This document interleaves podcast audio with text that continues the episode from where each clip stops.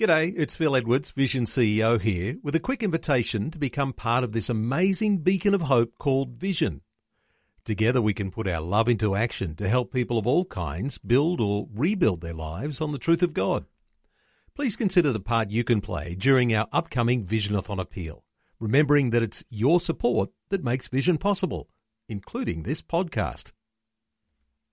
Life, culture, and current events from a biblical perspective. 2020 on Vision. Well, given the state of the last federal election, which was a complete surprise to so many, and certainly for those who are people of faith, who were concerned about some of the anti-Christian agendas that were floating around, there were some who were absolutely surprised, others who were spurred on to action because of what you might assume is a love for Australia, a love for the freedoms that we experience.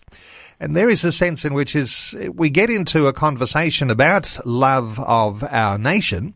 We might like to get into some deeper discussion about what it is to be patriotic, what it is to have a certain national pride, and what responsibility we might have as Christian believers to express our love for other fellow Australians by wanting the best for them. Well, Bill Muehlenberg's been writing about this and joining us once again today. Hello, Bill. Welcome back to 2020. Great to be back. Bill, this idea about whether Christians love their country uh, came out recently with some comments to one of your many articles. How does the story go? Yeah, I'd done a piece, uh, not surprisingly, on the culture wars. I think it was on uh, this thing of all these drag queens reading to children in libraries. So I think I finished my piece by saying something, you know, something like, "Who's going to stand with me to protect our children, our freedom, our faith, our country?" So anyway, somebody wrote back a comment uh, on that very issue and said, "Hey, I'll stand with the kids and the freedom and faith, but we'll leave uh, country to Caesar." So I wrote back a little comment to him just to discuss that, and uh, ended up turning it into an entire article. So a number of things can be said there, but obviously the thing about Jesus in rendering to Caesar the things that are Caesar's uh, it did mean, uh, you know, God has created the state. God is in favor of government. He made it, and so it's got a role to play, and we should, uh, you know, uh, be willing to submit to government within limits. Uh, but it does not mean that you know government is totally the uh, sphere of uh, pagans. Christians should have nothing to do with it. We should just be uninvolved in politics and government.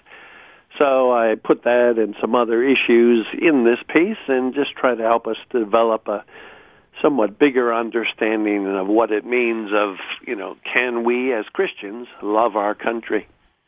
I guess it's easy, isn't it, to become quite insular. And if you have your local church, your local community, and that's where your focus is, sometimes it's hard to look beyond the horizon to the fact that there are bigger issues at play. But Bill, there's a certain sense in which values do trickle down from the top. And if you get the wrong values at the top, the wrong values eventually get into the communities that we're focused on. So I imagine that there are going to be some in some sense called to their local community a little more insular, a little more uh, looking closely at what goes on around the corner, but others are going to be lifting their sights a little higher to the nation. Uh, what are your thoughts about the love for our nation and uh, this idea of patriotism, of having a sort of a nationalist idea?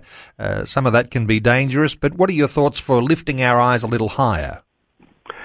Yes, well, as I told this fellow, uh, you know, you're right to want to look after children and freedom and faith, but these things don't exist in a vacuum. They actually happen in the country. So to say, well, I'm, I'm just going to ignore the country, which presumably he means, you know, ignore politics, government, all those kind of things. Well, that's exactly where all this is being fought out. Freedom and the well-being of our children and marriage and family, that's all being fought in our country on governmental, political, legislative levels. So if you want to do good by all those things, you have to get engaged. You have to be involved. Sure, one can uh, obviously love a country too much, uh, just like he can. Well, Jesus even talked about, you know, right? If you love your father or mother more than you love me, and all that kind of stuff, it's it's more a question of degree.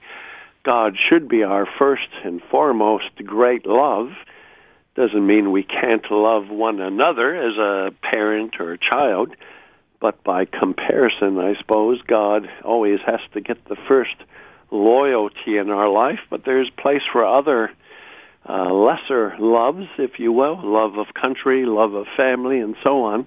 So there's a place for that. We don't want to worship our country, you know, my country, right or wrong, but uh, there is a place for supporting it, for uh, wishing it well, for wanting to see it succeed, uh, especially if it, you know, can be used for the kingdom. Uh, uh, you know, America and Australia for a while were among the leading countries that sent out foreign missionaries. Uh, that's the kind of thing you can certainly get behind. So uh, there is a place for uh, wanting to love your country and see it do well.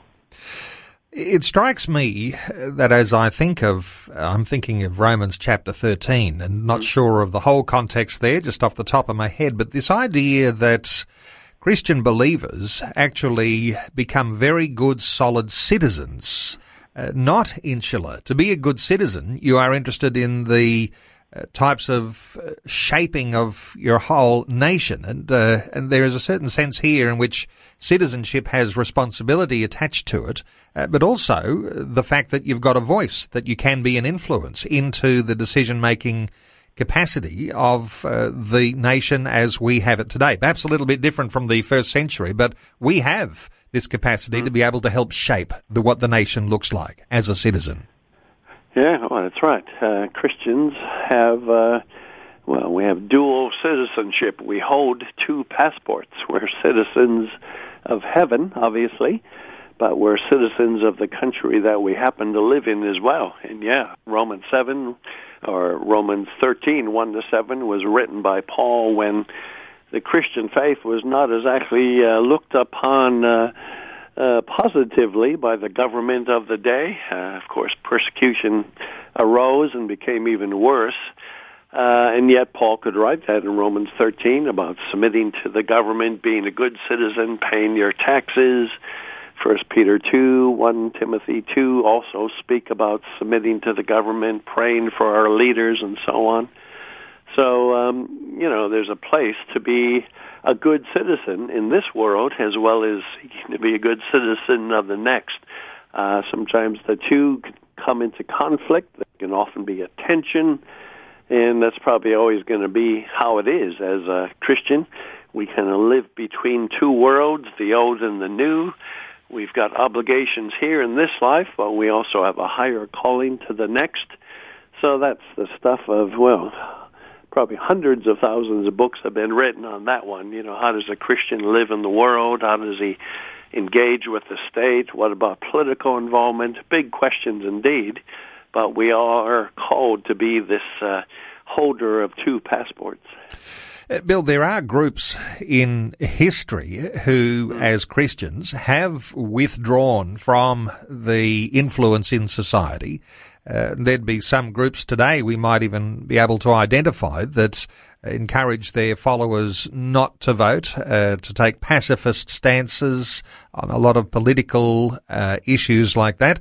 Uh, but so far as the things that have shaped us compared to what the Bible might teach, how do you see the Bible and the sort of theological reflection we might be able to bring about how we ought to engage as citizens in a nation?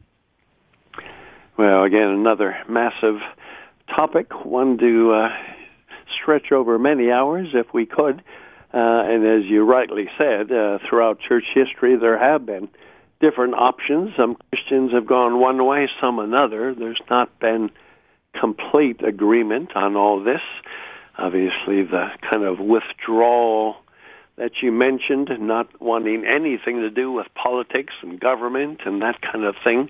Uh, well, the whole Anabaptist tradition, of course, that began at the time of the Reformation, that was one uh, strong movement in this area. It's always been a minority position within uh, the church, but you know it's been held by some, and they would have their reasons for running with that. Probably most others would have some kind of relationship with government and culture. You know, in fact, whole books have been written about this: the relationship of Christ to culture. Is Christ above culture? Is he below it? Does, do we seek to transform culture? So a lot of mottos and options that throughout church history we've seen different Christians do. So you got stuff like I suppose the Puritans in New England or Knox in Scotland, Calvin in Geneva, having, you know, really a kind of heavy hands-on kind of approach. Let's try to bring Christian principles to bear, at least in terms of a smaller, uh, you know, whether a city or a state uh, so again, a lot of options. Uh, some have worked better than others. Uh, probably you can get a bit of biblical support for any number of these models, but the point is, uh, Jesus said, "Occupy till I come." He commanded us to be salt and light. So the commands are there. How it all works out in practice, that gets a little bit more uh, uh, confused, perhaps, or uh, debatable at times. We can never get away from those wonderful metaphors. You are salt and you are light. Of course, Jesus said, I'm the light of the world. And he said to the disciples, you are the light of the world. And uh, as we reflect him, it's not just an insular local community reflection, but uh, also, as we've seen through history, those who have been raised up uh, to be leaders of nations and influencers upon nations. They are also light of the world and being salt and light, one of those big challenges. We often wonder how we can make our salt more savory and our light more bright. Uh, but this is the challenge, I guess, Bill, to actually be more influential in the coming times. Yeah, well, that's right. Uh, again, just that one command alone to be salt and light, that makes it a bit hard, I would think, to fully endorse a position of complete withdrawal that some Christians have held to. Uh, you know, you can live in a cave and try to live a holy life and not be contaminated by the world. But uh, conversely, the world is not going to get any good, godly contamination from you if that's all we do. So I think we do have an obligation, however we understand it, to be in the world, yet not of it, to have that Christian influence I mean, when you think about it, it's kind of remarkable. We have right now an evangelical Christian who is the head of the nation of Australia. Now, I'm sure he would be the first to say that he's not going to let his particular uh, biblical faith determine everything he says and does. He's not going to try to turn this country into a theocracy. I don't think he can. Uh, but obviously, as a Christian man, he's got certain values and principles which hopefully we'll see worked out as he seeks to lead the country, as he appoints uh, people within his own cabinet and so on. So it, it really makes a big difference when we have Christians in leadership. We read so much in the Bible about righteousness exalts a nation. Uh, even Jeremiah, speaking to the exiles, said, uh, "Seek the welfare of the country that you're living in." And of course, the New Testament, in a sense, says we're all exiles. We're all living in a strange land right now. So I think the principle still applies. Seek the welfare of the city. Seek to be a blessing. Seek to be uh, salt and light in a dark and pagan society, and uh, God will honor you for doing that. Well, Bill, a very good reminder, and certainly there will be those who, after the election results just recently, uh, will have breathed a sigh of relief because of the onslaught that was coming to Christian values. But that on- onslaught has not really uh, ended. It's uh, maybe a brief reprieve, but there's a battle to come. And the challenge for believers to be that salt and light and to have an expression of love for the nation, for their country, uh, is going to be something that's going to be called on uh, for all of us. Uh, I'll point people to the article we're referring to today in a loose sort of a way. Should Christians love their country? Uh, you can find it when you go to billmuehlenberg.com or you can Google Culture Watch one word and read some of the many articles that Bill posts every week. Bill, great getting your insights. Thanks for being with us once again today on 2020. Always a pleasure.